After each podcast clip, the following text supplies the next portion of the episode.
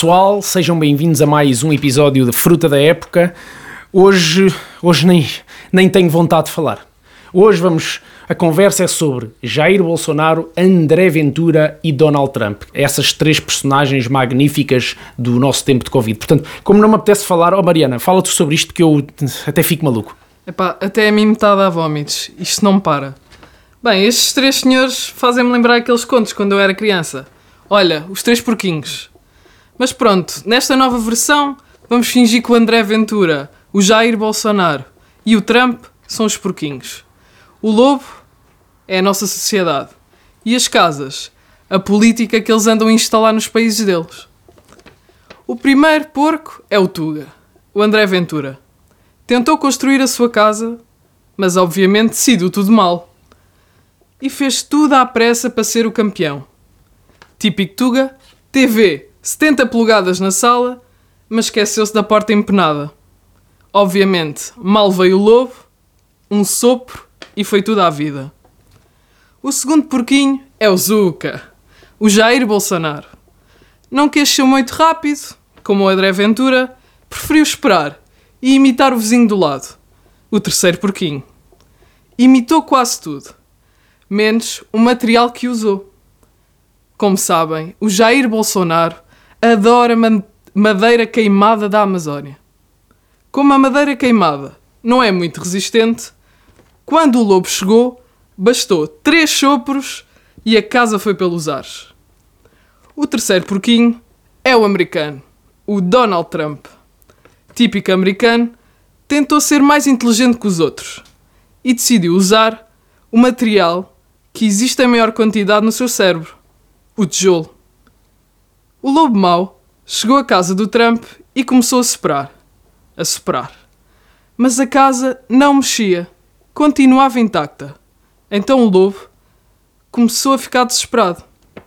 Até que reparou que a lareira da casa do Trump não estava protegida e assim conseguiu entrar. Destruiu-lhe a casa toda e ainda comeu os três porquinhos. Demorou tempo até as três casas serem destruídas, mas agora que já as destruiu, o lobo mau pode viver em paz e não precisa de se preocupar com os três porquinhos. Olha, agora que falei nesta história dos três porquinhos, pá, voltei aos meus tempos de criança.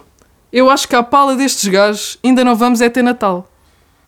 Pois, Agora que falaste em Natal e na possibilidade de não termos Natal, ocorreu-me aqui a vontade de contar a todos os nossos ouvintes um conto de Natal. Um conto de Natal sobre esses três. Vamos ouvir este conto de Natal.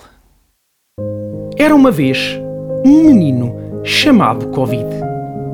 Covid nasceu redondinho numa cidade longínqua chamada Wuhan. Covid feito à imagem do seu criador Corona, rapidamente propagou a sua mensagem pelo mundo.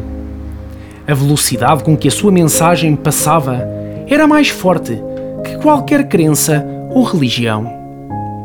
O profeta Covid manifestava-se através dos gestos mais humildes, carinhosos e ternurentos do ser humano, como o aperto de mão, o abraço, o beijo ou o perdigoto nas trombas. Mas Covid apesar de todo o mal que representava para os humanos, era dotado da proteína Bruno de Carvalho. Podia foder tudo à sua volta, mas continua a ter os seus seguidores. Para render homenagem a Covid, o deus Corona enviou numa viagem sem fim os seus três reis parvos, André, Jair e Donald. Eles, dotados de uma soberba inquestionável, e de convicções dignas de qualquer primata, eram os enviados ao mundo para honrar o grande Covid. Os três reis parvos eram figuras importantes nos seus países. Este facto conferia muita influência sobre a sociedade. Os reis usavam os computadores, as redes sociais e essas cenas para influenciar e recrutar mais estúpidos para a sua doutrina. André era jovem, cabelo de beto, barba de rebelde. Ele que mistura a sua sábia em política com a sua sábia em crime, com a sua sábia em futebol, com discussões com gagos, com guerras com ciganos, com um tiro nos cornos um dia destes. André, nascido e criado num recanto do ocidente da Europa, em terras de praia lusitana, líder do movimento denominado Chega, é pleno de convicção. Numa doutrina onde cortar os tintins aos pedófilos é a maneira que ele considera adequada para disciplinar uma sociedade de crime. Discorda, no entanto, da libertação dos presos, o que traça dificuldades acrescidas à prática da sua doutrina. Renato Seabra não pode ser assim libertado para arrebentar tintins.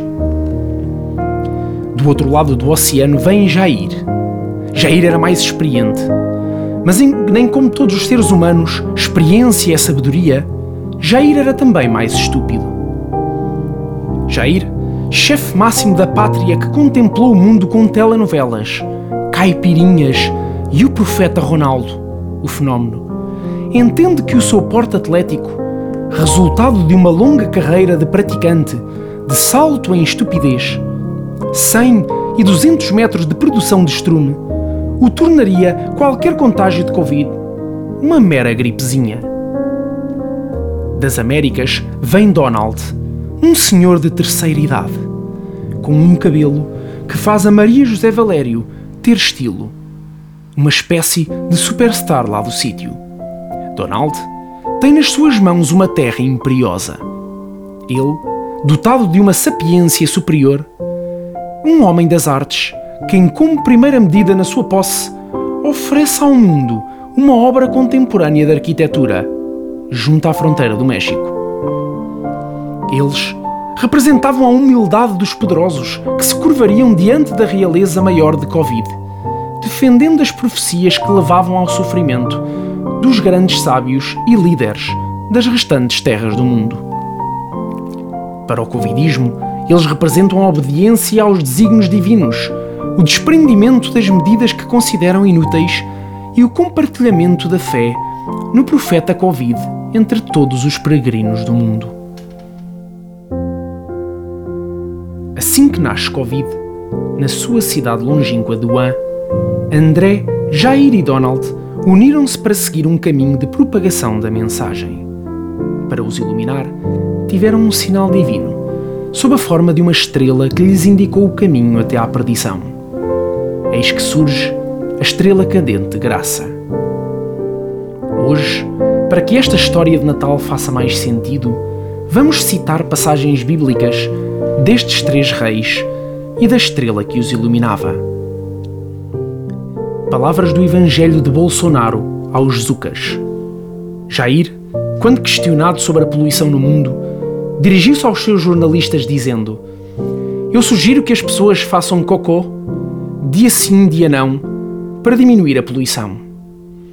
É também preciso mais planeamento familiar. Repare, as pessoas com mais cultura têm menos filhos. Eu sou uma exceção, tenho cinco. Leitura do Evangelho de Donald, o Trampa. It all China's fault. Last year, I bought a made in China toaster and it broke down when I tried to cook my Thanksgiving turkey. If 2000 people die, we did a good job. OMS is a corrupt organization Let's Make America Great Again. Leitura do Evangelho de hashtag Ventura Boss, hashtag Ciganos com Covid já, hashtag Joacine Chu Chu Chu Chu Chupa aqui aos seguidores do Facebook. Senhora Ministra, esta lei é uma infame. Uma infame. A Senhora Ministra diz que recorda-se das vítimas e da segurança dos portugueses e propõe libertar 10% dos presos 10% para que em casa nos ouçam bem. Não faz uma análise se são reincidentes ou não, se há perigosidade ou não, ou se temos um perdão com critério. Qualquer um com mais de 65 anos, em situação vulnerável, um abusador sexual, pode ser libertado. Pode sim, Senhora Ministra. Pode sim, Senhora Ministra. Pode sim, Senhora Ministra. Pode sim, Senhora Ministra. Pode. Pode. Pode. E quando André pausava o seu raciocínio, eis que o mestre de cerimónias exclamou: Senhor deputado, faz favor de continuar. Depois de um breve silêncio, André voltou à carga. Mais, passamos a ter uma licença de 45 dias, que não é decidida por um tribunal, mas sim por um funcionário administrativo. Digam lá que é mentira. Digam lá que é mentira também. Mentira! Tenham vergonha! Leitura do capítulo da Estrela Graça aos portuguesinhos. Não, não temos de estar alarmados. A natureza é assim. É preciso é estarmos atentos. O que aconteceu foi numa cidade chinesa 59 casos de pessoas com pneumonia que tinham ligações a um mercado. Descobriu-se um novo coronavírus. Esses vírus são de variadas famílias. Muitos deles circulam em Portugal no inverno. Um deles deu origem ao SARS em 2003 e esse sim era muito perigoso, porque passava de pessoa para pessoa. Não é o caso deste novo coronavírus. Com a surpresa de todos os que a rodeavam, Graça continua cheia da sua convicção. Portanto, há muitos coronavírus e a gravidade depende muito. E este em concreto, que já se sabe o genoma, está circunscrito à cidade chinesa onde ocorreu. Há uma fraquíssima probabilidade de se transmitir de pessoa para pessoa. Não há grande probabilidade deste vírus chegar a Portugal. Mesmo na China, o vírus foi contido porque o mercado foi encerrado. Este é também um excerto da Bíblia, Mateus 2, 9, 11, e fruta da época, algures em abril de 2020. Depois de ouvirem o rei, eles seguiram o seu caminho e a estrela que tinham visto no Oriente foi adiante deles. Até que finalmente parou sobre o seu lugar onde estava o menino. Quando tornaram a ver a estrela, encheram-se de jubilo. Ao entrarem, viram o menino espalhado no mundo e, prostrando-se, o adoraram. Então abriram os seus tesouros e lhe deram de presente estupidez, idiotice e uma vontade de lhes rachar a tromba toda.